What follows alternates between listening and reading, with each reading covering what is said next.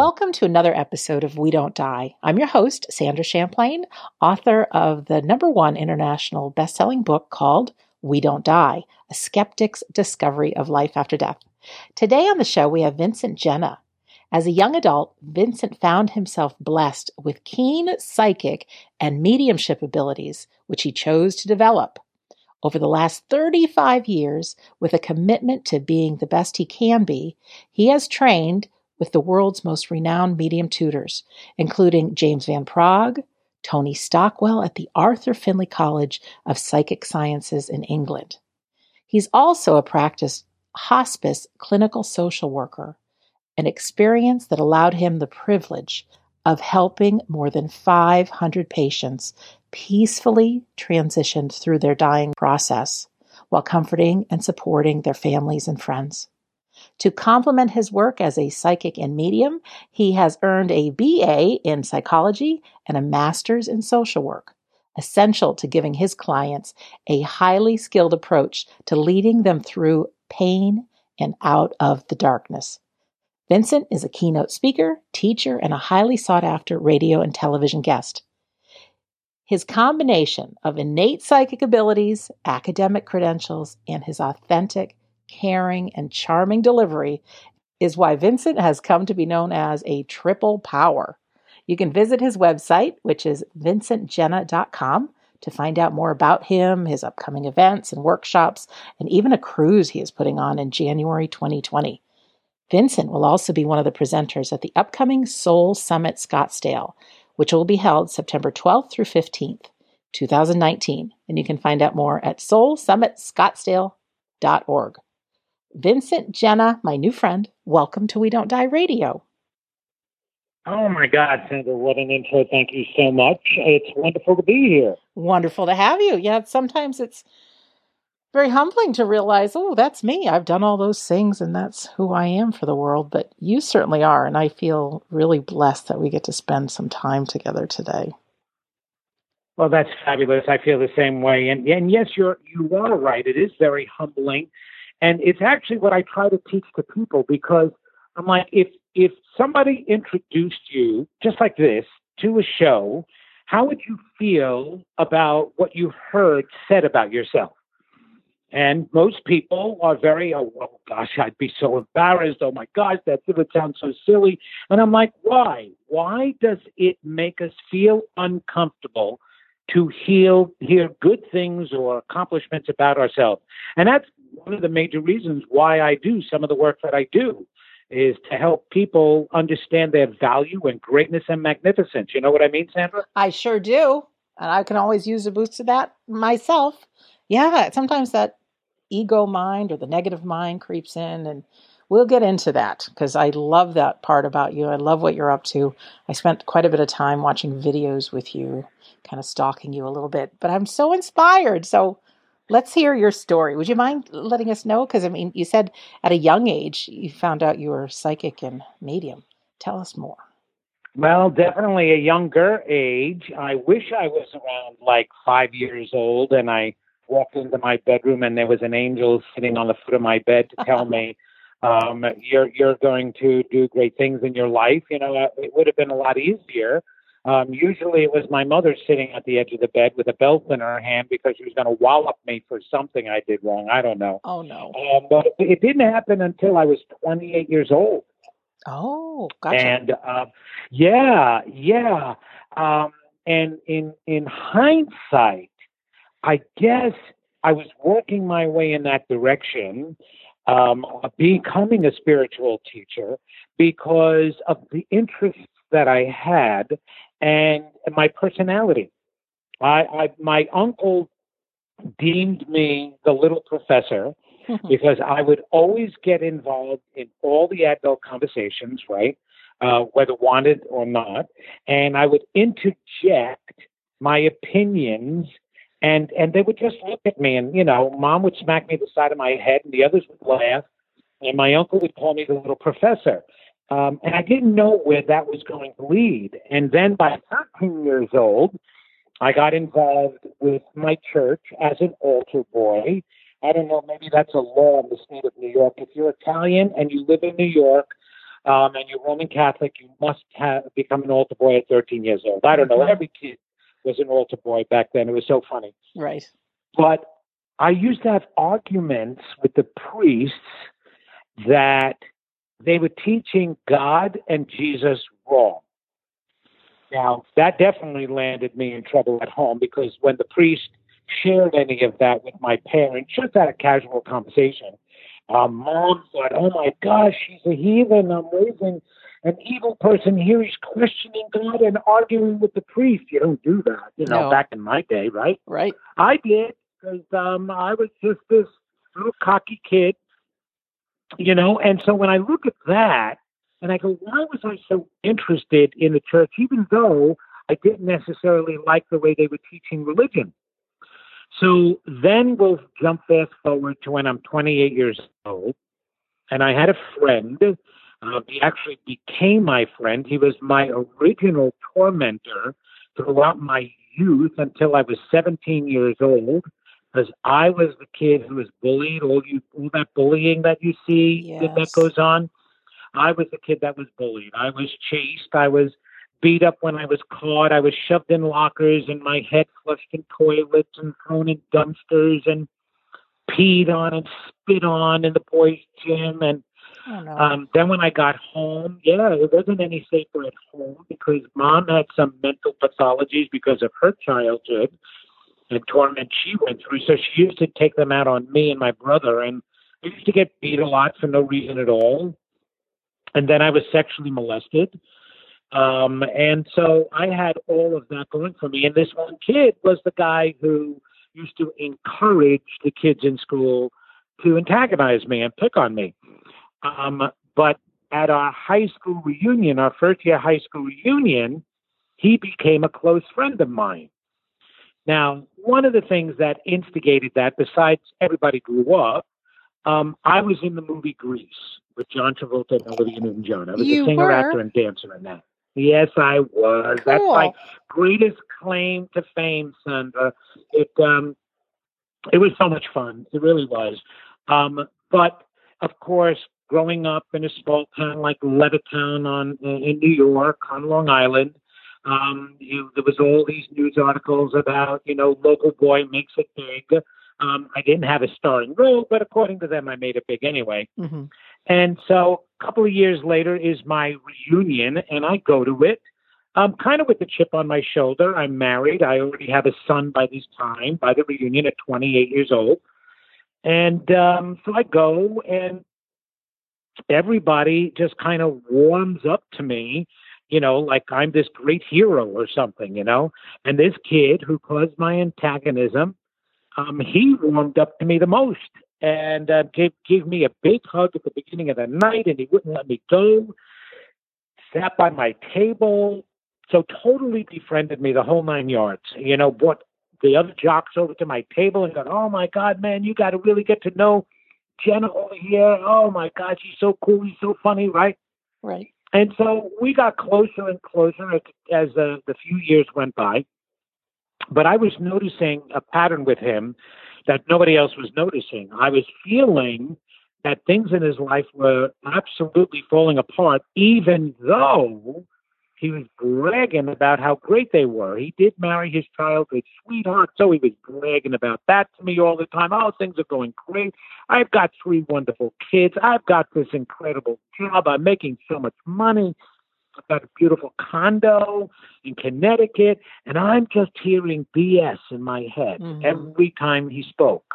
I didn't know why. hmm So one weekend, uh, my wife and I spent the weekend with him, and that that was a breaking point for me because on the way home, I felt my heart breaking, and I felt it was his, and I was crying, and and my wife had no idea why I was feeling that because she didn't sense anything, and I just cried out to God then in the car ride home. You've got to help me. I don't know how to help my friend, and I know he's hurting.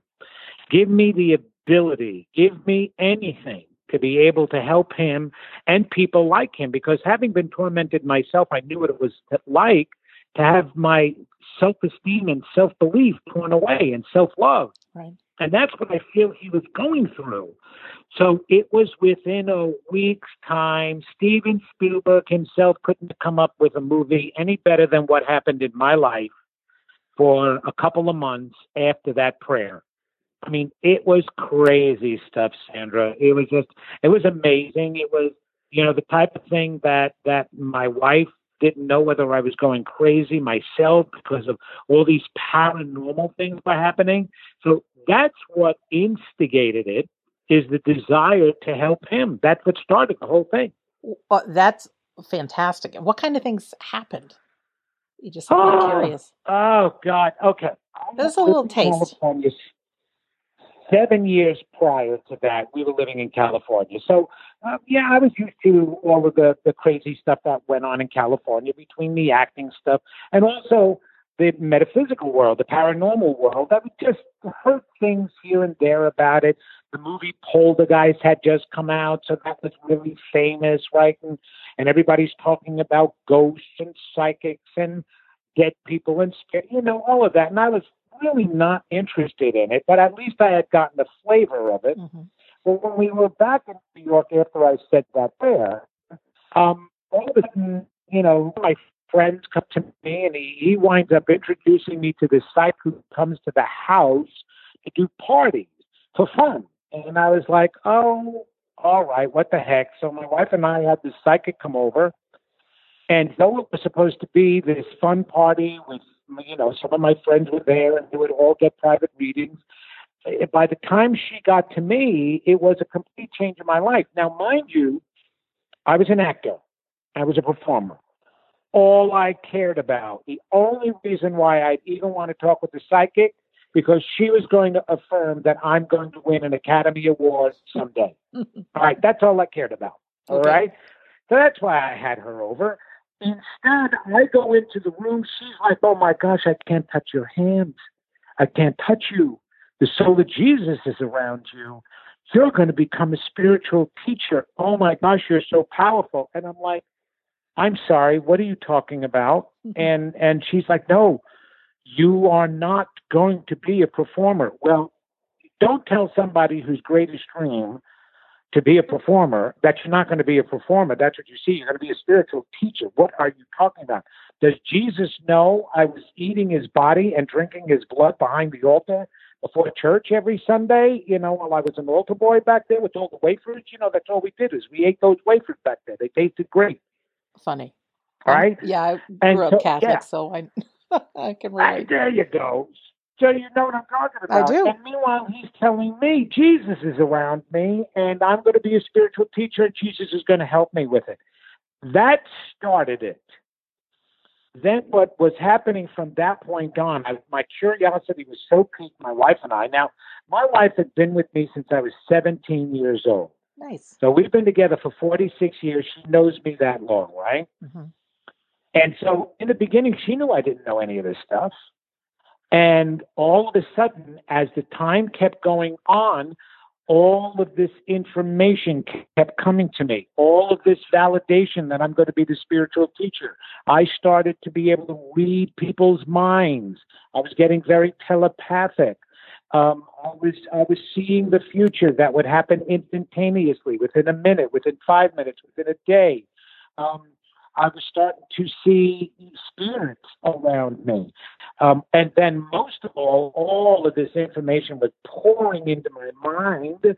And eventually, eventually, at one point, I started what I know now as trancing, and the spirit came out of me, my higher self, my guide. He introduced himself as Joseph. Even Jesus, even though Jesus was there helping me, this this Joseph from Canaan, you know, Joseph Joseph and the amazing Technicolor yes, Dreamcoat yes, Joseph. Yes. Well, he started speaking for me. I was channeling way before Jerry and Esther Hicks were, tra- were channeling uh, Joseph. I'm sorry, Abraham. Mm-hmm. And um, so, so all of this, and, and if it wasn't for my wife, who knew I didn't know any of this, we would have certainly thought I was going crazy. But then I was being introduced to people who understood this. Even one afternoon, I'm watching Oprah. I'm babysit. I'm home with my son, and we're watching Oprah. And Shirley MacLaine comes on, and she's talking about the new book she just wrote, Out on a Limb, And she comes out of the spiritual closet talking about all of these experiences she's had. And, and it was very similar to experiences I had. So she normalized for me what I was going through. I'm like, oh my gosh. As a matter of fact, um, I almost worked for Shirley MacLaine because she came to New York to do a workshop and she wanted me as one of her volunteers to help her out. Um, I had written her and I told her all about what I was going through, but then of course I couldn't do it because my cousin was getting married, and in Italians you've got to go to your cousin's weddings, you know. Mm-hmm. Um, so I missed out on that, but that's where it all began. And then slowly but surely, all of those things kept happening to me. But it took me a while to really accept that and then turn it into my full time position that I'm doing now with it. So I was stubborn and obstinate. Say that again. We have a little strange connection that you're not always coming in as clear, but oh. I, I feel blessed that oh, we have technology that we're connecting, so we'll do the best we can. I know, absolutely, right? Um, I was an obstinate guy, so even with all this information that was coming to me, I still didn't know what to do with it. How was I going to be a spiritual teacher? I still wanted to be a performer. So it took me quite some time to get to where I am today and um, several lessons and a lot of research. But I did do a lot of research. That one of the things that I did right away is start researching what was happening to me, taking classes. I was directed to the Edgar Cayce material. I studied that upside down, inside out. Great. Uh, went to Virginia Beach to experience um, the Association for Research Enlightenment. As much as I could feed myself, I wanted to know what was going on. And as I was learning new material, it wasn't new to me because all of a sudden I would know it. You know, I, it was just in there. It was in me already even though I never had read about the metaphysical world or New Age or the paranormal, I thought everybody in California who was into that were woo crazy people. Oh, uh, yeah. Okay. Exactly. Sure. Vincent, I just got right? a funny, and, funny visual that the uh, those in the spirit world are looking for messengers. And so they're like, oh, here's a good one. And they're just throwing like bait in the water, you know, and all these different things start oh. happening to you. Oh. And then all of a sudden you started saying there's something real here. And they're like, we got one on the hook. and then more things started coming your way. Oh my gosh. I can see. Oh my gosh. I can imagine who was fishing for me and caught me.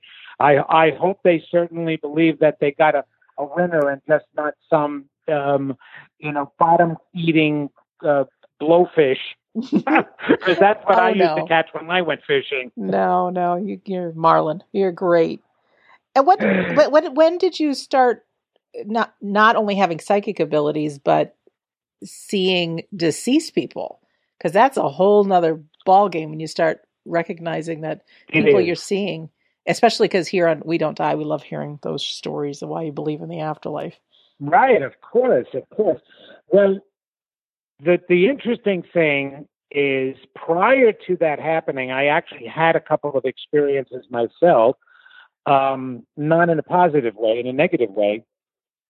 Be, right after the movie Poltergeist, we were still living in California at the time, and I was friends that um, lived nearby, and they were telling me that their house was haunted, um, but they had moved out of the house uh, but there's still a ghost there, and anybody who rents the house winds up experiencing the ghost and then leaves. And oh my gosh, uh, that really made me curious to the point that one night um, I took what I now know as an astral projection, and I left my body and went into that house, saw the ghost, but then the ghost was chasing me and scared the crap out of me. And um, I landed back into my body, and that was such a negative experience for me.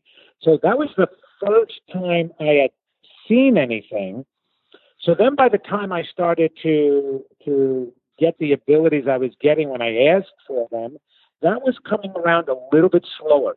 The psychic part came quicker, came right away. I was knowing the past, the present, the future of people's lives very easily.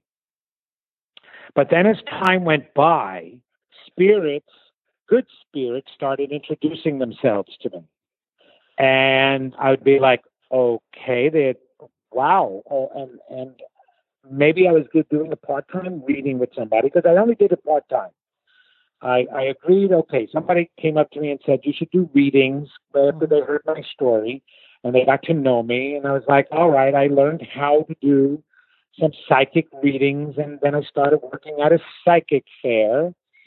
And then, as I was doing that, after a couple of years, all of a sudden people would enter, spirits would enter, and I'd be in the middle of a reading and I'd be looking next to me, and there's a woman or an older woman, a younger woman, a man, a child, and um, I started asking the people, okay, uh, is your mom deceased? Because there's a person standing next to me right now that says she's your mom, and that's how it started. But it, it, it they were to help me with my psychic readings. So I wasn't doing full mediumship yet. I was allowing my connection to occur, but it was to help me with the psychic readings I was giving and the messages behind the psychic readings. I went very deep really quick in my readings. For some reason, something guided me to see the depth of every human who sat in front of me, their psyche. Um, and I would just know things about them and their lives, and we'd start talking about their blockages and what's getting in the way very early on. But still, I wasn't doing that full time because I didn't think I was supposed to do it full time. I didn't know what I was really, other than what I was doing part time. I didn't know anything else I was supposed to do with it. Um, and so I had a different job, full time job at the time, and an automobile accident took me out of that full time job. I couldn't do it anymore. I was actually an entertainer, still an entertainer, but a mobile disc jockey. Wow. And I was still pursuing acting at the same time because I still wanted to do that. But I was a mobile disc jockey doing parties. I even had my own business after a while. But an automobile accident stopped me from being able to do that and I because I, I, I, injured my back, I couldn't carry. Back in my days, we were carrying large crates of albums and 45s. You know, we weren't on CDs or even flash drives yet. So um, I had to stop. And at reading one time, one of my clients who used to come to me all the time said to me, um, "Okay, so I, I, I shared that I was in an accident and I couldn't do the work and I didn't know what I was going to do." And he turned around and he said, Why don't you go back to school and get your degree in counseling? Because I get more help from you, uh, from my readings with you, than I do my own therapist. That's great. And so I talked it over with my wife, and she thought it was an incredible idea. However, we already had two kids by now. She was the only one working full time, and she said the only way that this is going to work because I hadn't been to college at all, so I needed to start from the beginning, hmm. right? So that was several years, and she said, "You go. Let's we'll we'll support the family with my salary." She had a decent job at the time, but it wasn't. I mean, it wasn't that good. We were still living in New York and had a lot of expenses, but I went back to school full time. So there's my son, my daughter, and myself all in school full time. We used to sit at the kitchen table after dinner to do our homework. Wow. You know, help helping each other. They would help me with math. I would help them with with some English and some other things in biology, whatever. And um, I finally I had gone through seven years of college straight through and obtained my BA in psychology and then my master's in clinical social work, I figured, let me add that then. I'll, I'll, I'll be a, a, a psychotherapist who's psychic. So I go and psychic therapist because I don't want to I don't want to hang a shingle outside with a palm on it. No. And call me brother Vinny. You know what I mean? I, I, I just didn't want that. I wanted to I wanted more credibility. So I became a psychotherapist and that's what I was doing for several years.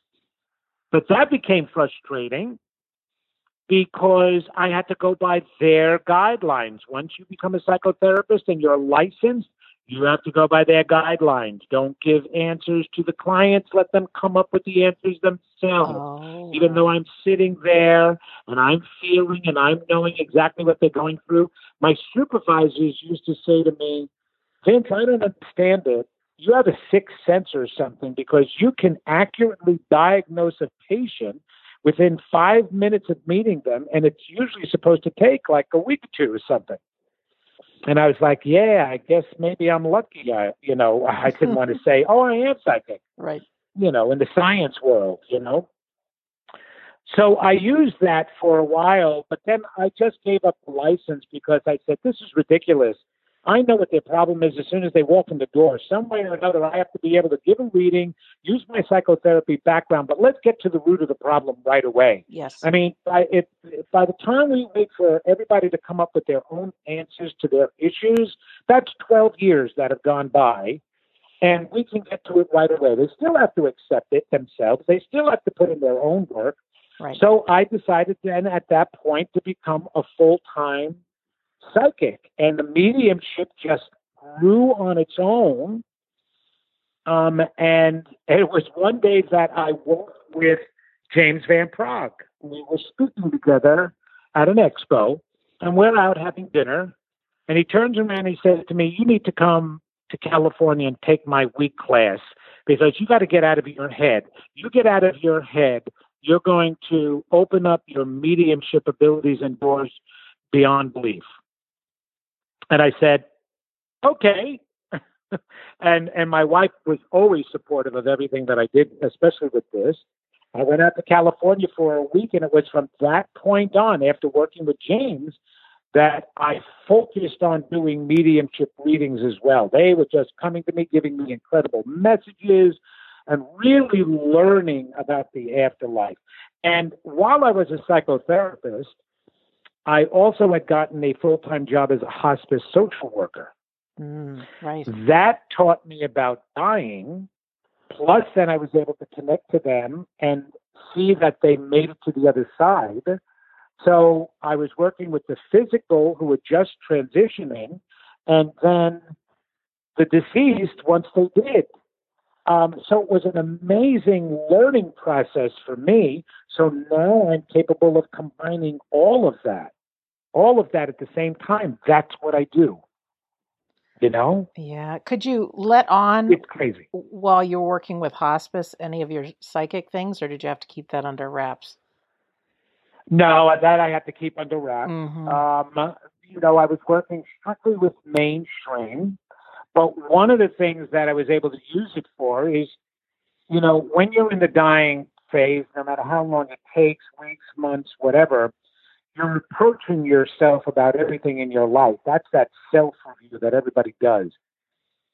And most of the time, you're closed off, and people are trying to protect you. So your caregivers, your, whether they be your children, friends, neighbors, whatever, um, they don't want to talk to you about you dying um, because they're, they're trying to protect you, and you're trying to protect them because you don't think they can handle. That's how it always was with my clients. Um, they don't think you can handle them talking about dying. So everybody ignored the elephant in the middle of the room. Mhm. Well, being psychic, um, I was able to bypass all of that and get to the heart. I would help to open the door for the patient to start speaking and sharing. The same thing with the caregivers. So I went to places nobody else could go because I would know them, I would see them. And so, in starting a conversation and them opening up the door, then you were welcome to go there. We talked about the deepest things before um, anybody had died. I was able to get the, their caregivers to talk with them about it. I was able to get them to talk about it and their fears.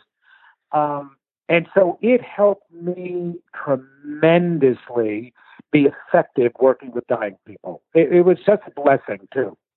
Oh, it's it's nice to hear that. I have one of my listeners right now who's written to me, and she's been diagnosed with a couple of months to live, and Oh, wow. it's and I'm reaching, even though I have a belief in the afterlife, I'm not sure exactly what to say.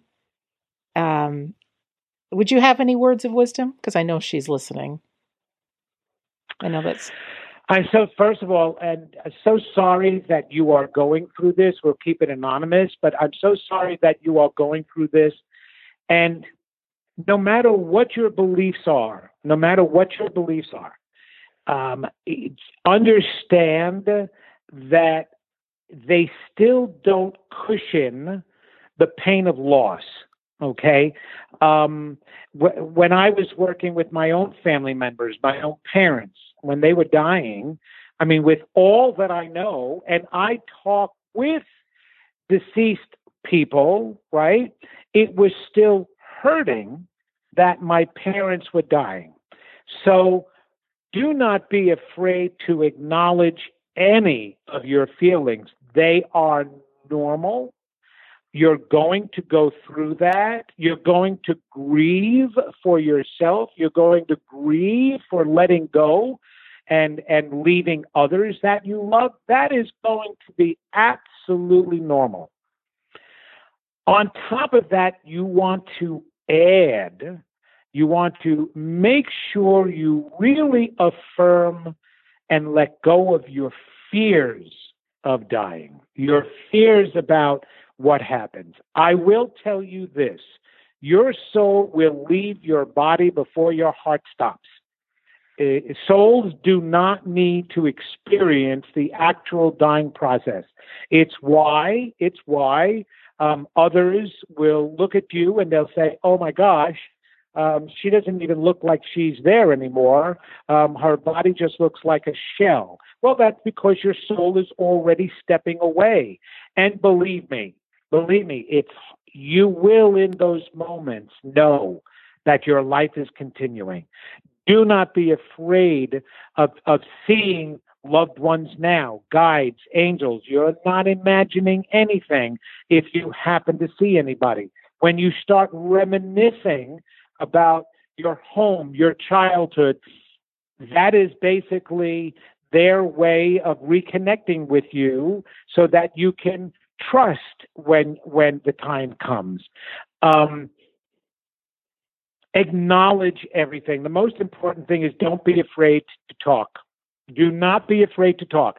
And if there is somebody around you that cannot talk with you about what you're feeling, find somebody who is. There is always somebody. If you are on hospice, I assure you, the chaplain, the social worker, they are definitely willing to talk with you and allow you to speak. Don't hide your feelings. Embrace everything. Embrace the process. This is, we put these labels on uh, in our life to be able to understand it and cope with it a little bit better.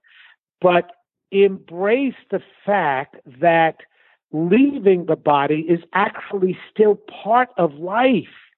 It's it's how many times have you gotten a new car in your life? I hope you don't say no. I only had one car in my entire life. no. I can assure you that you've had more than one car, right? Right. So you've had more than one vehicle to get through life.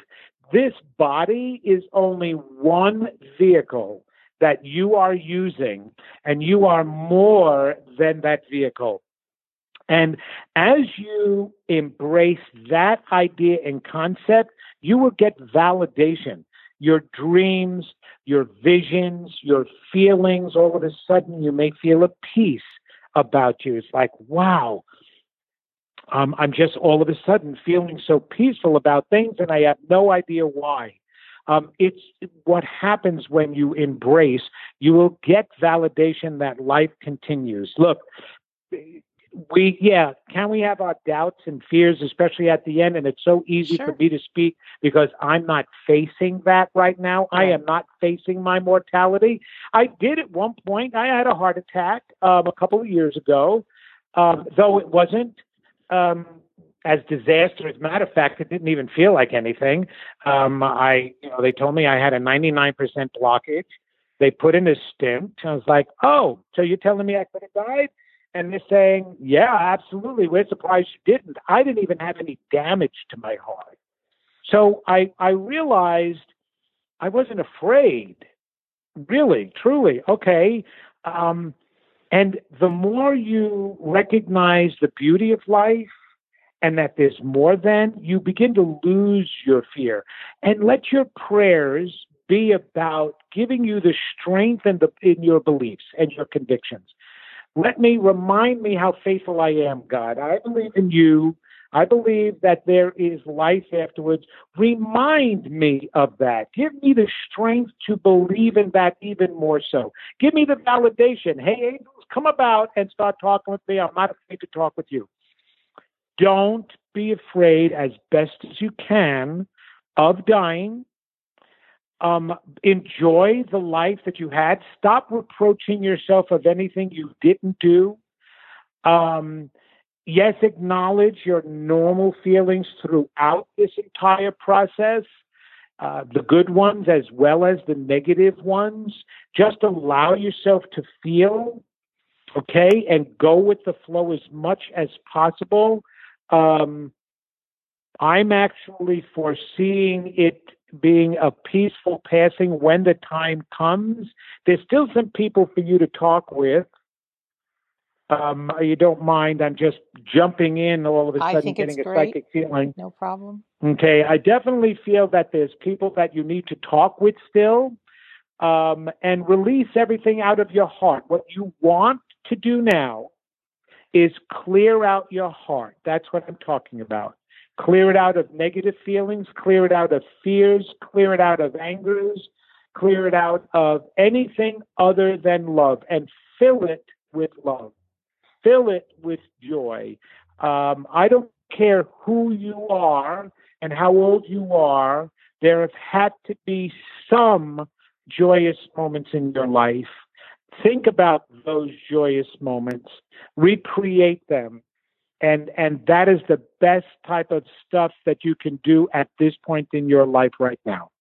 Vincent, that's fantastic. And just know, no, just know. We have to know. But you know what, Sandra? Mm-hmm. It's really, like I said, it's easy for me to say that, right? Because I'm not going through that myself. You, you know, are not going through that yourself right now. Right. So it's easy for us to say that. It's really difficult when you're going through it to be able to acknowledge all of that.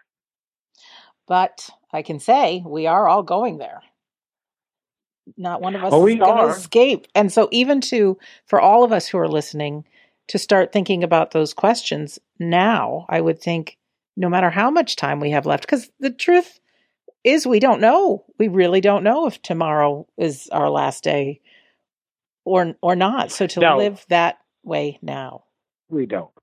We don't. And I'm I'm I do want to I do want to say this. This is a belief of mine.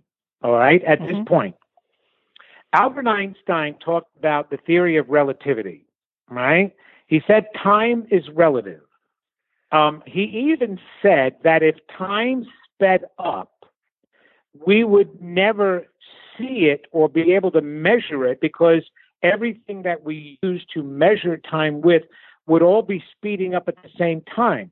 So, in other words, the sun would rise and set faster, our watches would move faster, the clocks would move faster, the tides would go in and out faster, and as long as they were doing that all at the same time, we would be measuring it with would still seem like the same amount of time during the day. That makes sense. However, the only thing that would indicate the speed of time is what we felt about it. Now, I don't know about you, but we're in June already. I just put my Christmas stuff away. I swear it was the other day. I and know. we are already in June. Right. My we have six year old, nine year old, and 12 year old grandchild children, and they're all feeling themselves time going by fast for the next year that they go into school. Mm-hmm. They turn around and go, Oh my gosh, I can't believe I'm going to grade two, grade three, grade five, grade six. Holy cow, the time is going by so fast. We never said that as children. No. We said, Oh my gosh, it's red. When is we start school and start counting down to Christmas? Oh my gosh. We've got how many days left until Christmas? Oh, it dragged, it dragged, it dragged. I believe because life has been so stressful, and because we're not necessarily healing it as quickly as it needs to be healed, that we may be hastening things. It has been shown statistically that over the past couple of years, more people have died than in past years. And that's in, taking into consideration the population and the ratio. More people are leaving, okay? So your listener, she's not alone. Left and right all over the place, people are leaving. Mm-hmm. And I believe it's because it's gotten a little tough here, and we're supposed to be joyous and living a wonderful life. And I don't know, maybe we're leaving and getting gaining some other tools and then coming back down again in order to help correct it. But we have to acknowledge here's the point, and I'm not being negative, because leaving this earth is not negative. Okay? Eventually, we're not going to come back and incarnate here anymore because we won't need to. We'll just be living that life on the other side there because that's what we want to live. We want to be able to get there. Even the book of Revelation states, God states, eventually my children will overcome the earth and they'll never leave here again. Um, and we won't need to. So there's nothing wrong with going back to the other side. It's the same as there's nothing wrong with coming back down here. But but we take things so negatively and so harsh. It's one of the reasons why we even kill each other. We think we're taking something away. We think we're punishing somebody. We lash out at each other. So we forget that life continues and that you can't take anything really away from us, maybe some materialistic things. You can steal my shoes, but you can't steal my soul. If we get over this need to hold on to what we think living is, we'll finally learn how to live. Does that make sense? That's really profound. That does make sense. God, I feel like I'm back in the 60s and I did a whole bunch of drugs just now. Yes, good. Good stuff you got. I know. well, here's one more. Like that's what just one more piece just to tie this together is just there's also yeah. that fear for this fine lady and for others of the unknown. Can you give us just a few words when you open your eyes in the hereafter? Are you put in the hospital to heal before you can be restored? From all the people that have crossed that you've dealt with, just a, just a little yeah. bit of of what okay. you think.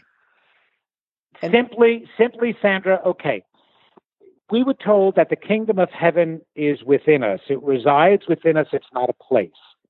So there is that side, there is this side. And heaven, quite honestly, can be in either place.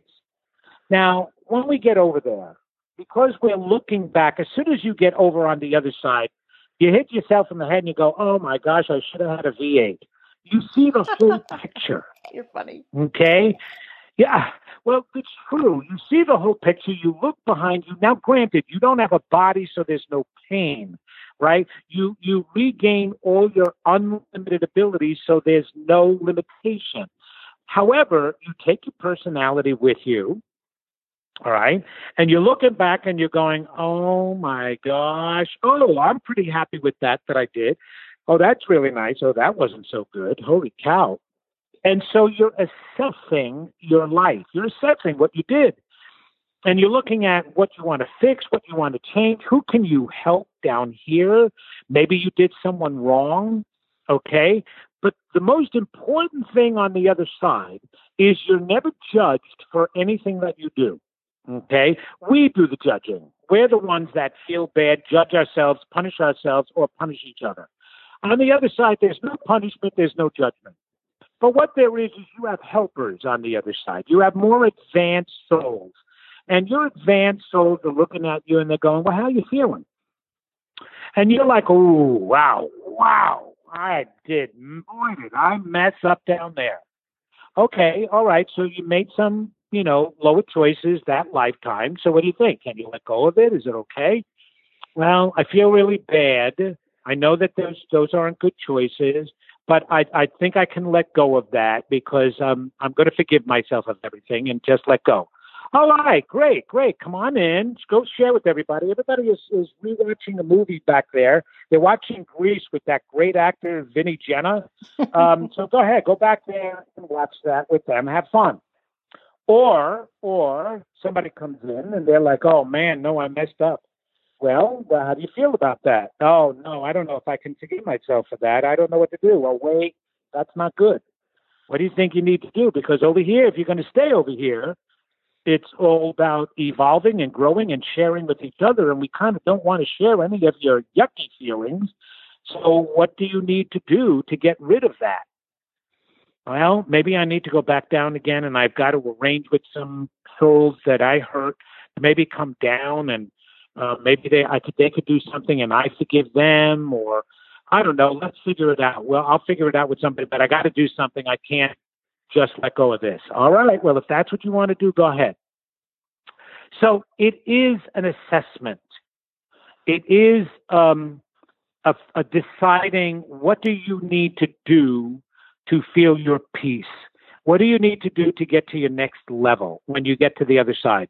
Whatever you choose will support you in that. You're completely supported. Sometimes you're, they try to talk us out of things because believe it or not, Sandra, we'll choose for the crappy things that we experience down here to go through it in order to make up for karmic things, right? Mm-hmm.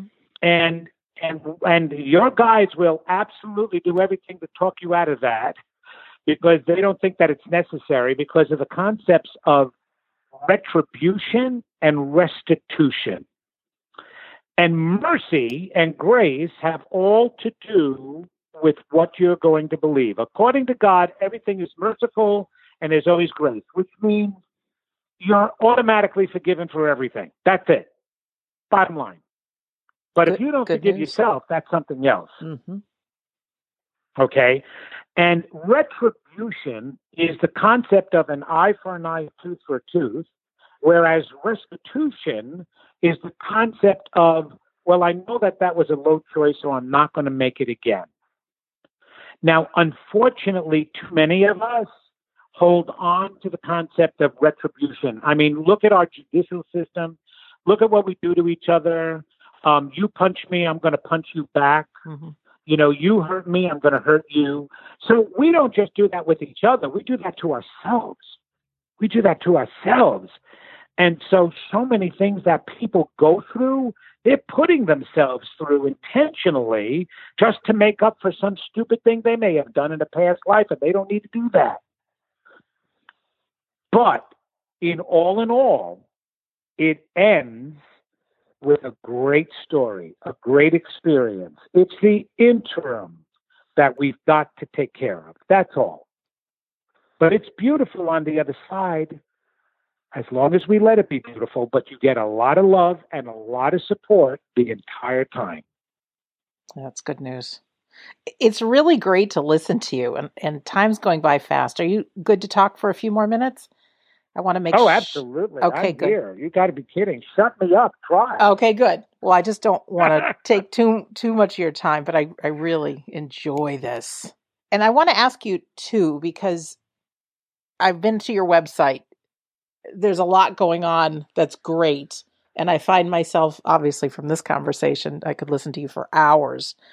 And the good news is I can between the interviews that you've been on, and I I know that you offer readings and counseling and yes. I have a sneaky suspicion there may be a few souls that would love to talk to you out of this interview. But also, I saw something else that you have five, well, it says music, but I think some might be lectures and meditations and things. What are those? And especially the whole stop stopping yourself. You, you have some, oh, some good oh, resources yeah. on that page meditations, yeah. like I said, so, God and your ego absolutely. Thank yeah. you. Thank you. Yes. On my website, there's an online store that has all of that. And what I've done is I've recorded some of my most powerful lectures. Um, first, God, It's Not Working, which is the title of the book that I'm in the process of trying to get published right now, which uh, I use my 36 years of experience, all the research that I did while I was going to school in psychology, research I did in metaphysics, um, research I did in spirituality to put together an understanding of of why we lost track of the most important process and and uh, trait that we have that makes everything we attempt work. So that's what that lecture is about. Then from there, I created the workshop about stop stopping yourself and become unstoppable. Uh, there are anomalies that go on in the human brain that most people are completely unaware of. 95 to 98% of the human mind is in unconscious awareness. That means only 2 to 5% of the entire mind is conscious, in conscious awareness. That means there is so much stuff going on inside your mind you don't even know it's in there. You're an accumulation of your past, all your experiences, and that stuff is acting in certain ways that is actually getting in the way because your brain has two highest functions it's to keep you alive and to protect you in order to keep you alive. And it protects you physically, like it raises your temperature when you have a bug inside you in order to make it unlivable for the bacteria or the virus. It also makes you pass out to lay flat when you don't have enough oxygen so that you can take in more oxygen. Well, it does physical things, but it also does emotional things. It helps you to create a set of beliefs to shield and protect you from the original set of beliefs you have about yourself. And there's those anomalies that get in the way. So that lecture is all about how people don't believe what they think they believe. So that's a very powerful workshop. I've actually been bringing that all over the world, um, either by phone or by me personally. Um, I'm including that on a, a, new institute that I have become part of um, for Science of Mind and Unity organization to help um, ordain ministers. It's a course that they're going to be uh, required to take. So I've been bringing that around. Then I created other lectures, which are very powerful as well. Uh, God and your ego are one. There is a total misunderstanding as to what your ego truly is, and it's completely contradictory to what most psychologists and even um, spiritual gurus and authors will say. But once you go through it, you'll understand um, what it is that I'm talking about. And then there's a meditation CD that I'm pretty proud of because um, I trance the words to that CD. It's three CDs, three hours long, um, and they're guided meditations. And then I had a friend, a master musician in California, who tranced the music for it. Um, so it's pretty powerful, and it's, it's they vary in length from 10 minutes to a half hour. And it's things like calm yourself, center yourself, heal yourself, um, commune with God, talk with your soul, meet your past lives, so they, they have all intentions. Um, and people who have used them say that they're really powerful and they have to start using them a little at a time because of the, the experiences that they're having with that particular set. So thank you for letting me share that. That's what's on my website right now. Um, and hopefully soon a book. I love it. And can I share a little story about stopping, stop stopping yourself? It was just a, something I had written about in my book. Oh, absolutely. I think we don't know how much we're stopping ourselves. And the story I heard was about an um, an aquarium, on a big aquarium, and they had these giant fishes in the aquarium, and they wanted to put a smaller species of fish in the same water. The problem was is the bigger fish kept eating the smaller fish. So that wasn't working. So what they decided to do was put the smaller fish in these uh, jars and suspend them around the fish tank. Well, the big fish would ram into the jars trying to eat the little fish. And obviously, he couldn't get in there and he got hurt many, many, many times trying. So eventually, the big fish stopped trying to eat the little fish. Well, what they did, Vincent, is then they took the little fish out of the jars and let them swim freely. And the big fish just stopped going for them because they just knew they'd get hurt. And I just think we are like those big fish. How many of us have been stopped unconsciously in the past and don't even realize that right in front of us there's something great and that we can do. So I am thrilled about you sharing the Stop Stopping Yourself. And I know that you're going to be speaking at the Soul Summit Scottsdale coming up in September. And you'll be going to be yes. doing a three hour workshop about stop stopping yourself and become unstoppable. So I just think what's possible from that for all the participants is to get that you're a big fish and you can eat whatever little fish you want. and and the thing is they're going to learn even more than that about themselves. It's it's such a powerful empowering workshop and eye-opening workshop um, uh, because we really need to get down to the layers of who we are. If we try all these different things, we want to think we believe that we deserve a, a loving, unconditional loving relationship. We want to believe that we deserve abundance in finances and good health. But in actuality, those are not the things we're truly believing in. And we actually get in our own way because of that. And we will get to the heart of some of your major blockages in that workshop. I'm so excited to be doing that at Soul Summit Scottsdale. Yes. Yeah, that's great. That's really great. And for all listeners who would like to attend, Souls Summit soulsummitscottsdale.org to find out more. Now, can you give us a little clue about the cruise coming up? Because that, that time, speaking about time going by fast, that's January 2020. Oh, yeah, I know. That's in January. In January, it's a week cruise to the Caribbean. Listen, going through life is like a journey across the sea anyway, right? And people will ask me all the time, how do I um, stay in that path? Now that I've learned some great things, how do I stay in that path? Well, you keep yourself involved with like-minded people. You you attend um, seminars. You go to spiritual centers. And this cruise is two. It's the new thought, spiritual philosophies, science of mind, and unity coming together in one trip and you are going to have luminaries on there, spiritual leaders, Temple Hayes, myself, several other spiritual leaders that are going to be doing some workshops and talks. I'll even be doing some readings, but it's about spending time with us, having a blast in in this week, um, learning the depth of what you want to learn, picking our minds, asking questions, um, having a glass of wine or two or three and a lot of food, but but really doing it together with both of those most powerful philosophies. It's going to be an amazing cruise. I'm so looking forward to it. It's filling up pretty quickly, so it would be a great idea for everybody to go and just check it out. And you can check it out on my website.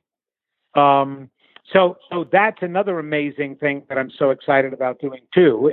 What what a way to start 2020, you know, the right way with the right frame of mind. I think it's great. And your website is vincentgenna.com. Right, oh. with a G E N N A. Mm-hmm. So thank you so much for having me on the show, Sandra. You're you're such a great um, host, and I appreciate you inviting me. And I wish you all the best in you lighting up the world by sharing everybody else's lights as well. You, that's what's so spectacular about people like you. Oh, thank you so much. I just like to share. I do. I'm on the exploration myself, and whatever I get, I like to give. So, I like I told you before we started this interview, I get a little excited and it's like unwrapping a present. I didn't know what was inside, but now for my own life, I am left so empowered and so happy. So I thank you for that. Oh, absolutely. And I feel the same way. You know, the gift of giving, the greatest joy I get is touching a person's soul and heart. So that is what feeds me. And if we each took the time to be able to do that, this world will be totally healed exactly the way it's meant to be. And we want to do that. We really do. Every person wants to do that. Some just don't know how, and others, by listening to shows like yours, reading books, um, watching movies, they're learning how. And and I give everybody credit. So everybody should be at least trying. I think that's great. And being part of a community. So whether you're on a cruise, whether you go to a workshop, even we have We Don't Die listeners Facebook group that everybody's invited to join. It's a great place to just share with like-minded people. Well, Vincent, Absolutely. thank you, thank you, thank you, my new friend, for being with us today. Same here, Sandra, and thank you for having me. God bless and take care. Thank you. And for our listener, thank you for being on this, being part of this interview today. I always picture Vincent's here with me on the couch and you're sitting over here in the chair, and it's the three of us having this conversation. And I hope that you get out for your life every bit that I'm getting for mine because we're in this together. Our home base is we don't die radio.com and now you can find 319 episodes. This is episode 319. Wow, of just extraordinary conversations. You can join the Insiders Club, which is my email list, and read a free copy of my book, We Don't Die, as well as get a very healing audio called How to Survive Grief. Because I do acknowledge that it is grief that often can bring us together on a show like this. In closing, my name is Sandra Champlain, and I'm always so happy to be your host on We Don't Die Radio. I do believe that life is an education for the soul and that your life here on earth is important. And I'm really left with what got Vincent started on this journey in the beginning was him asking from his heart, How can I help another person? And the answers came, these gifts came, these abilities and he's groomed them to who he is today. So if we can set our eyes on another and just simply ask, How can I help? You never know what's going to open up for you. So thank you for listening, and we'll see you soon.